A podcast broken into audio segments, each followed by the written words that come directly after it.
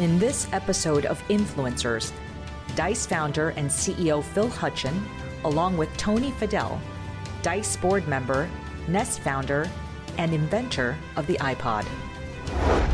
Humans need to be around other people. I mean, it's one of the things that make us like human. And seeing like an amazing um, performer is one of the things that you remember for the rest of your, of your lives. There's always unintended consequences in everything, and I, you know, technology is neutral. It's what we choose to do with it and how we regulate it and what we socially accept. I think we got a lot of fish to fry, uh, and we are frying ourselves. So I think we need to spend more time on fixing the climate than we need to worry about getting into the metaverse.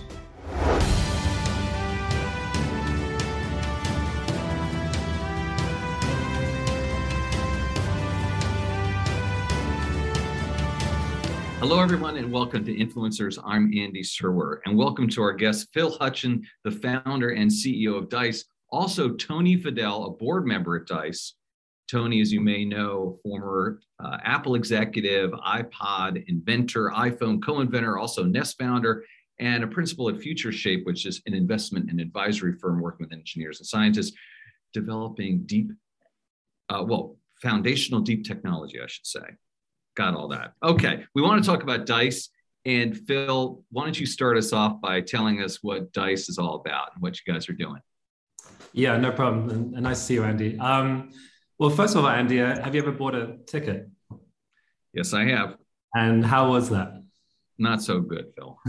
the um, and so I think that every time we kind of ask someone if they bought a ticket, that has ever come back to me and with like this, like, oh my god, it was amazing. It was always like I bought a ticket. I thought it was one price and it was another price, or I couldn't buy a ticket and it was thousands of dollars or whatever it was, or you know, I, I missed out on the show, whatever it is. And so there's lots of problems around it and you know the opaque nature of, of the industry. So Dice is a super simple way to find out um, what shows are going on. Um, two taps and you've bought the ticket you know it's killed um, scalping. Um, and if you can't turn up to the show you tap a button and you get a refund. And it's just making all those things traditionally associated with um, you know going to a live experience um, they're gone and, and now it's it's just very easy.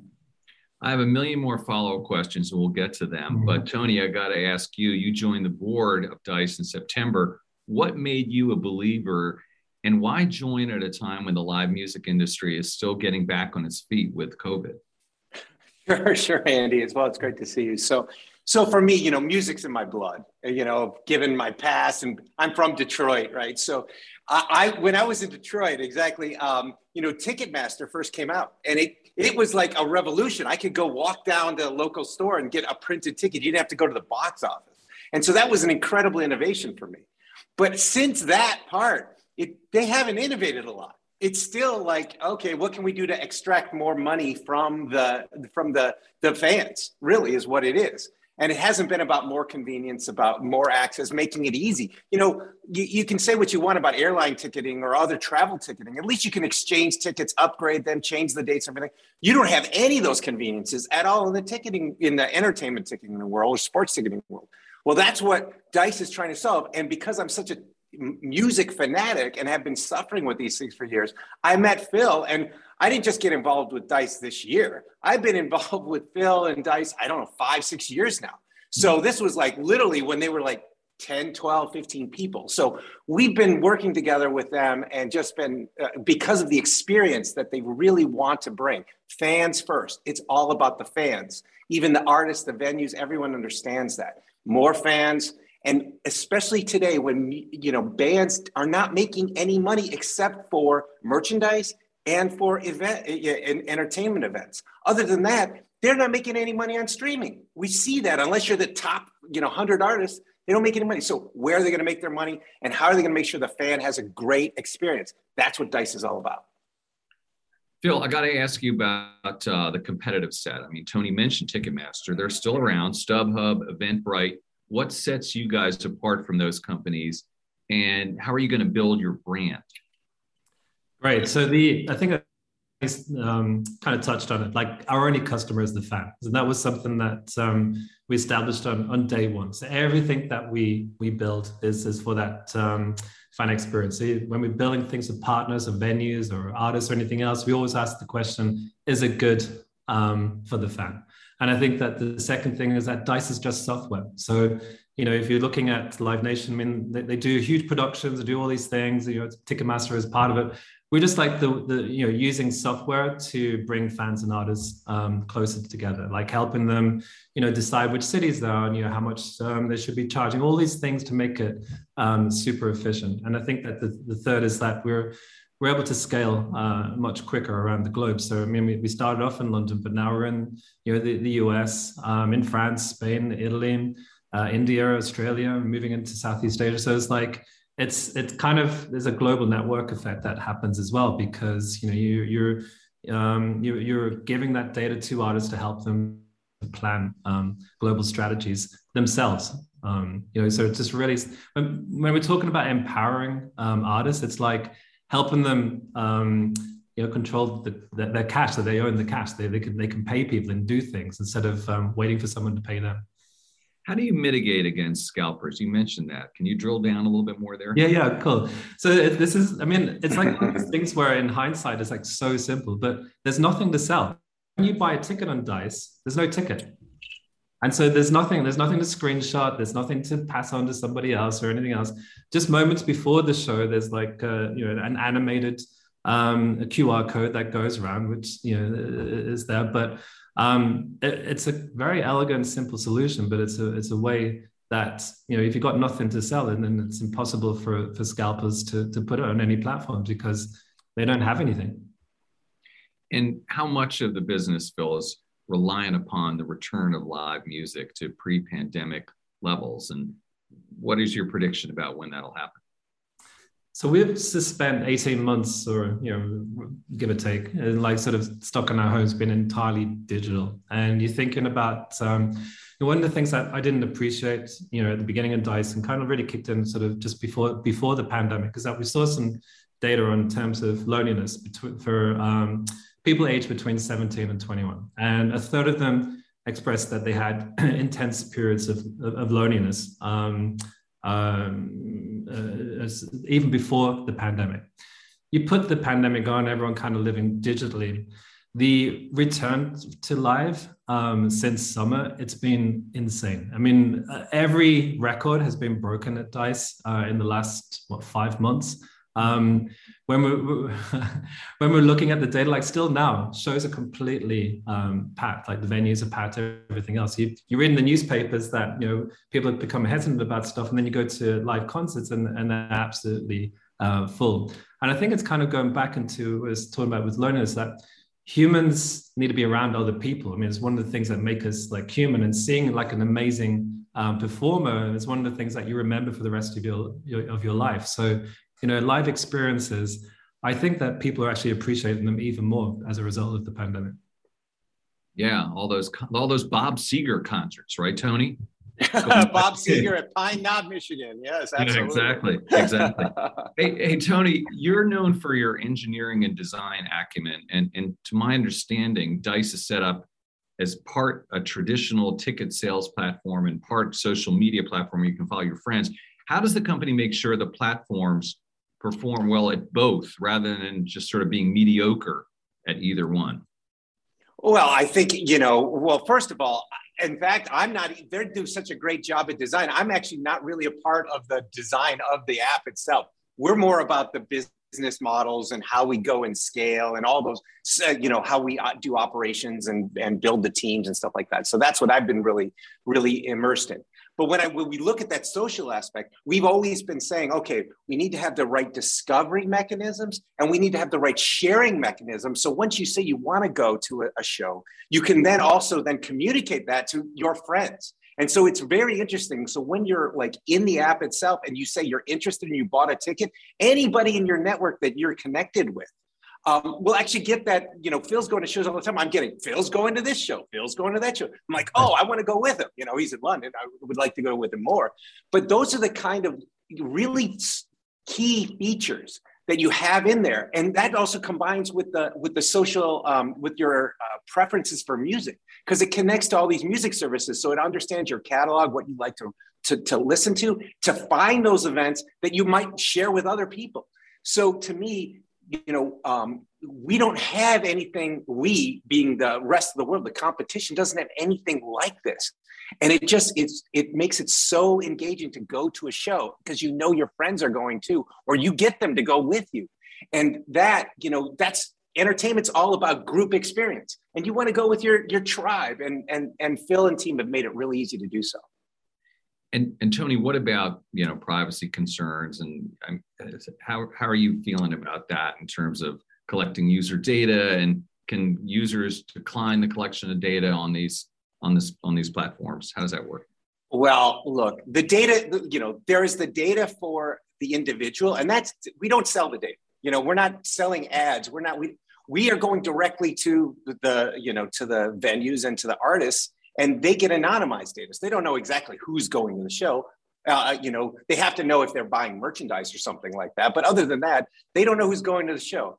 So, but what they want is they want the data to say how are the shows performing, how are they selling before the you know the performance date? so they can change the metrics. Remember, you know today the the um, the scalpers they get all the lift on the tickets. There's one one or a couple of ticket prices, tiered ticket prices. Then those scalpers get all the stuff on top of it. That's not the way it should be done. The artist needs to get that. And us as fans, if you want a better seat, you don't, I'd much rather pay $1,500 to the band who I appreciate, not $200 for the ticket and then $1,300 to a scalper. And so these kinds of things, I, as a fan, would love that, and I do not mind that they get an anonymized data to the venue and to the to the more importantly to the band. You do you know that the bands don't get any information today? They, it's amazing to me that they don't get anything. How can you run a business like that? Today, at least they understand something about their music streaming, a little bit about streaming, a little bit about sales. They get nothing on the thing, the number one thing that they make revenue at that keeps the band alive. And so this is empowering for both, I think, the band as well as for the fans because they can go in and support those bands that they really love. Phil, it sounds like what Tony's describing when he says, I want to buy a $1,500 ticket to be in the front row to see an INXS tribute band. Okay. Cause I know that's where, that's where he does, that's what he does. Um, yeah, I'm old. See, I, know, right? so, so there's this company out there called StubHub where I can get that front row seat, right? But I think that money goes to StubHub and not to the band. I think that's what he's talking about. What does your company do? Does it work with StubHub? Is it disrupting StubHub? Talk to me about that. Yeah, so we're well, we're stopping the supply of tickets to StubHub on Dice. So the um, you know, if you buy a ticket on Dice, you, you can't sell it on Viagogo, StubHub, or, or any of these other platforms. And um, and the thing is that when, one thing that was a surprise to us at the beginning was that when a show was sold out, only about 80% of people are showing up. So the thing is that you know you got people speculating on these tickets and selling something at a high price, but then they're not actually filling up the venues. So with Dice, what we have is that if someone can't go to the show, they get a refund, they get their money back. Um, someone else picks up the ticket, and what that does increases the venue, um, you know, uh, turn up uh, for a sold out show to 100%. And you can imagine that 20% times beer, you know, chips, whatever it is that kind of gets added on. It's like looking at how do you make money and margin better by just giving a better fan experience. And there's one thing that, um, as a quote that I really like, is that ethics change uh, ethics change laws. Laws don't uh, change ethics. And I think that from day one, was felt that fairness was really important. And that's why more artists are, are using Dice because they know that the tickets are protected, that the fans are getting at the right price. How many meetings I've been in with um, artist managers really discussing like how do you get that price at the point where the majority of the fans can actually go and, and, and attend uh, the show? And then for someone to go out and um, there's not many people who can spend 1500 bucks and, and, and seeing that ticket. Like they'll, they'll pick those things up but it's like making sure that real fans are um, are there to, to see the experience. And actually the other thing by uh, with us having this uh, technology within dice We've done multiple, multiple add-on dates as a result of the demand because we have the waitlist demand. So the, the, the artist turns up, they sell at the show, and then you've got tens of thousands of people in the waitlist, so they keep on doing multiple shows. So again, you know, better intelligence for um, for artists to you know um, you know to to um, see more fans. Yeah, Phil, I've been giving Tony grief about musical preferences. I'm going to hit you a little bit. Like, I don't know if it's Adele or Coldplay. You know, I'm doing the UK thing with you. Um, so, do you work with the artists or do you work with the venues? So, in other words, uh, here in New York City, MSG, Madison Square Garden, are you selling tickets for them or are you selling tickets for Adele? So we do it for both, but the focus um, is largely in, on, on venues because many artists play venues. Um, but we have an artist development team, and that's part of the, the idea of you know the, the, the, global network is that Dice has um, you know venues all, around the, the world, and then artists want to play um, those venues, and we help them kind of you know you know connect them with um, with those venues via their agents or the bookers or, or whatever else.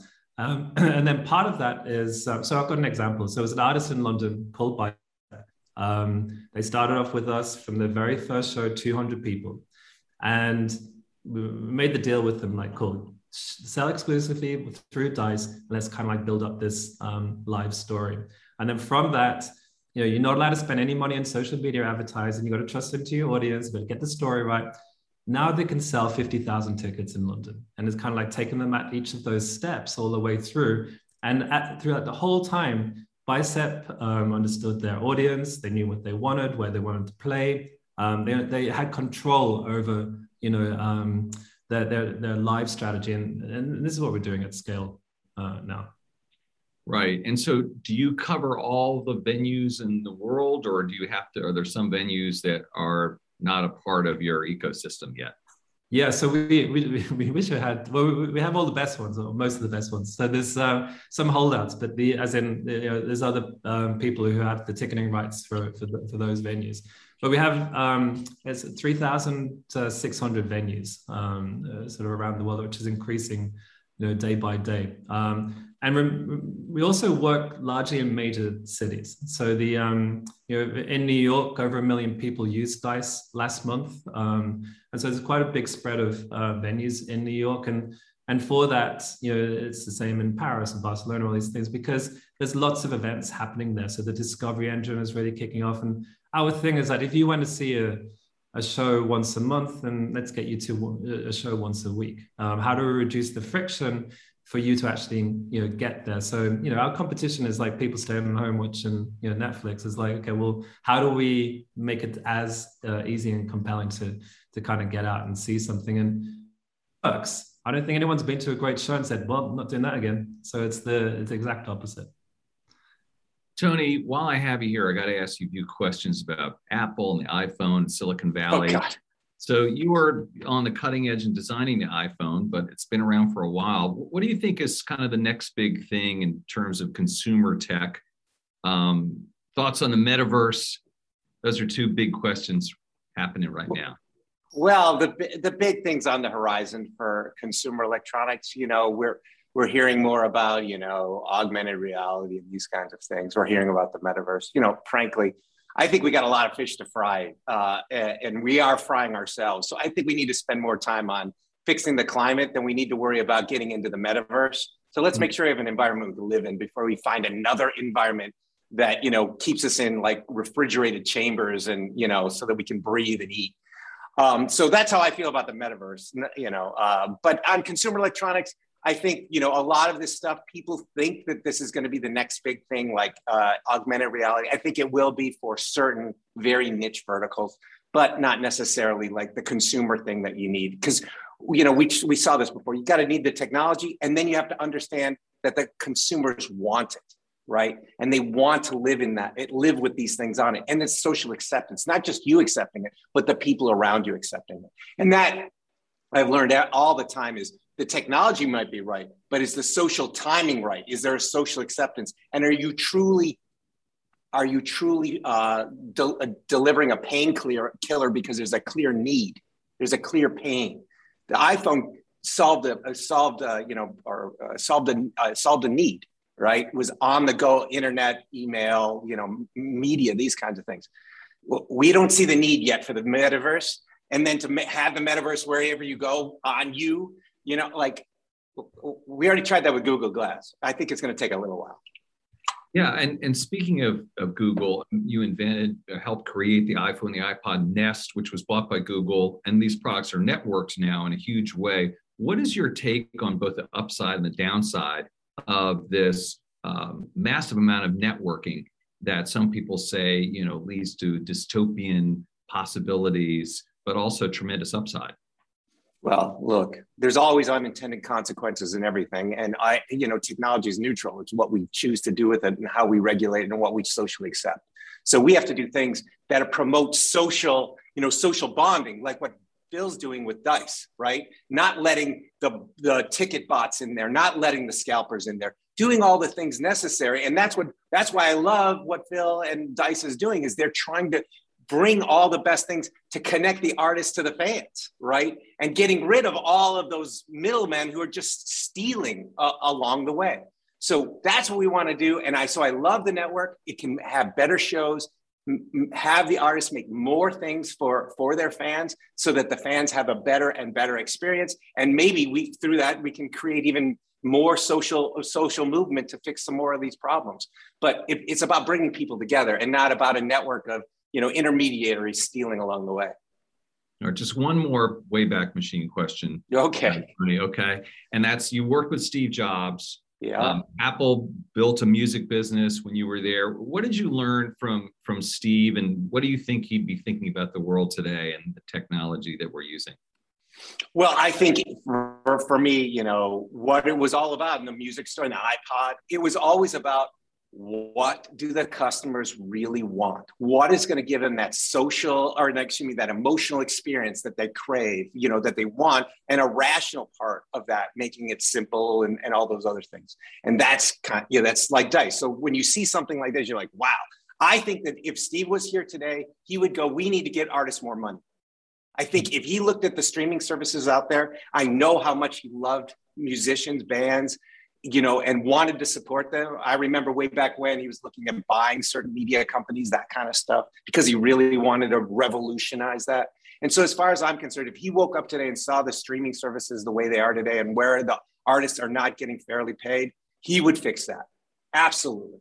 I remember Tony Enfield when he came by and demoed the iPad at Time Inc. when I worked there, and he played music and he played Friend of the Devil and I said, "Oh, the Grateful Dead," and he goes, "I love the Grateful Dead." You can see he, really meant it, right? Yeah. I mean, oh, yeah.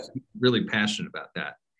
Um, all right, switching back to Dice a little bit and and some personal stuff. Phil, you come from a musical background, a music industry background, I should say. But geez, what made you decide to get into ticketing? yeah, I mean, I, I, was in tech before going into the music and not knowing anything about the music industry. So very naive, but uh, very lucky in the music industry that uh, you know found um, you know some some artists who were, getting bigger and bigger. Um, and actually didn't care about ticketing, didn't understand it because you you you spend so much time you know, working with the artists and making a, an amazing album, to make an amazing artwork, looking at their live show, and didn't think about the ticketing until you know the artists started getting bigger in, in North America, and that was the that was when I suddenly was like, hang on a minute, we did a deal for 40 bucks and now the ticket's 65. Where's this 25 going? Um, it's sold out and it's been sold for hundreds, thousands of dollars, and and all the fans are angry at the artist. Like, why isn't anyone fixing this?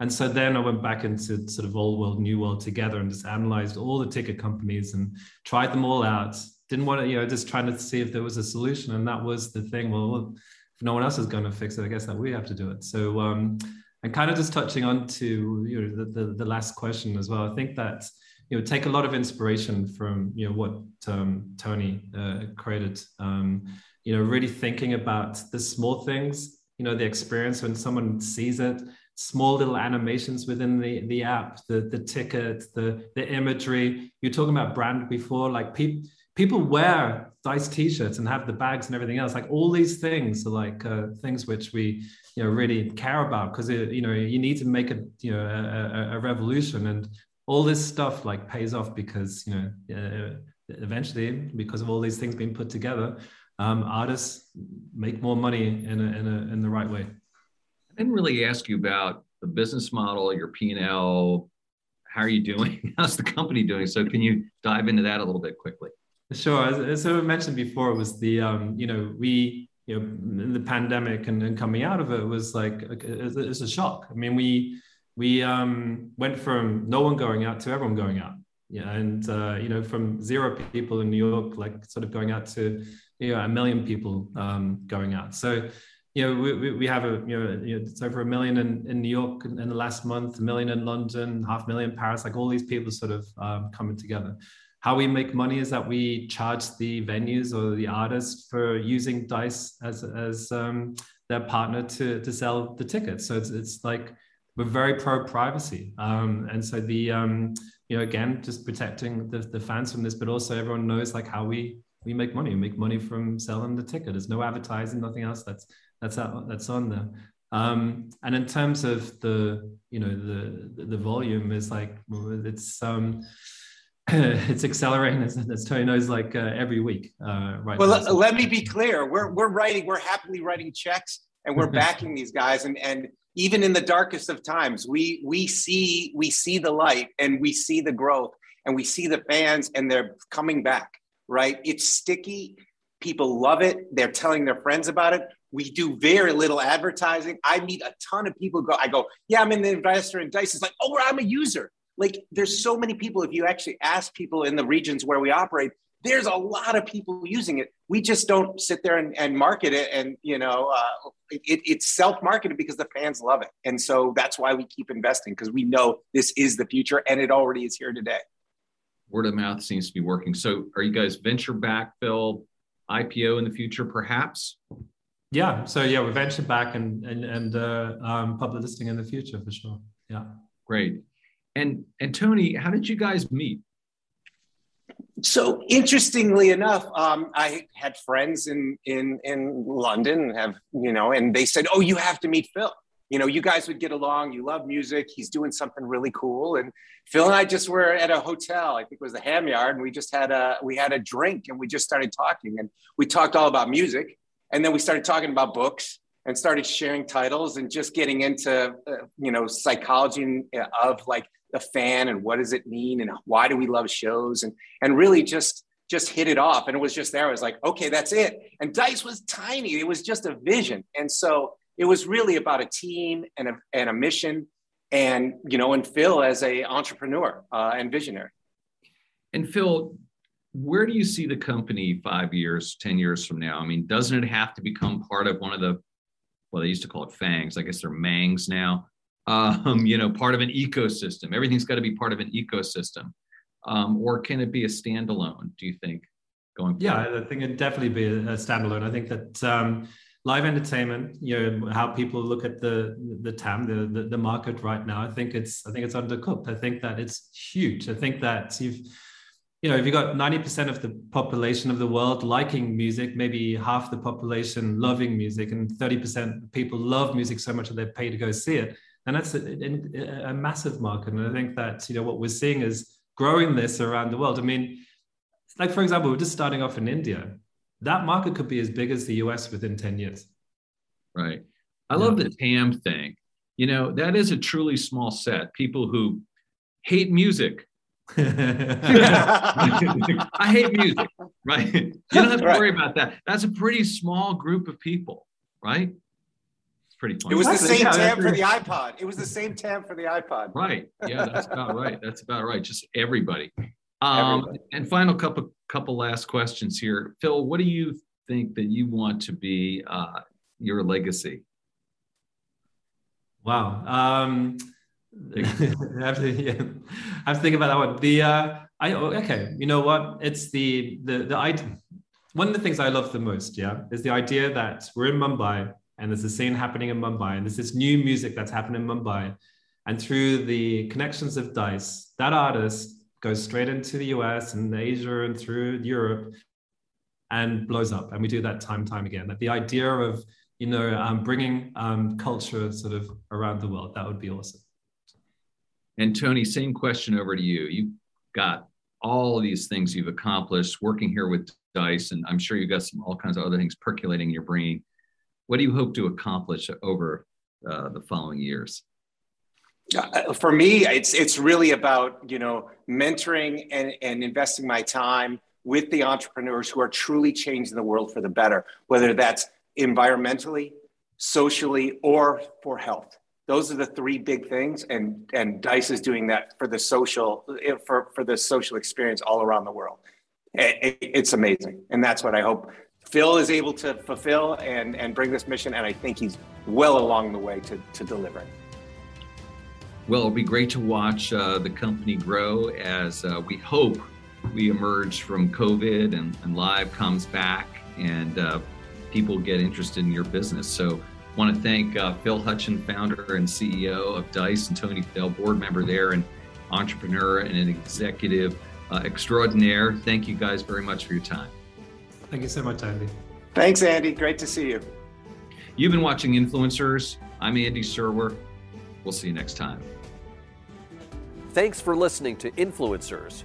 Don't forget to rate, review, and subscribe on Apple Podcasts or wherever you get your podcasts. And follow Yahoo Finance on Twitter at Yahoo Finance and at Serwer.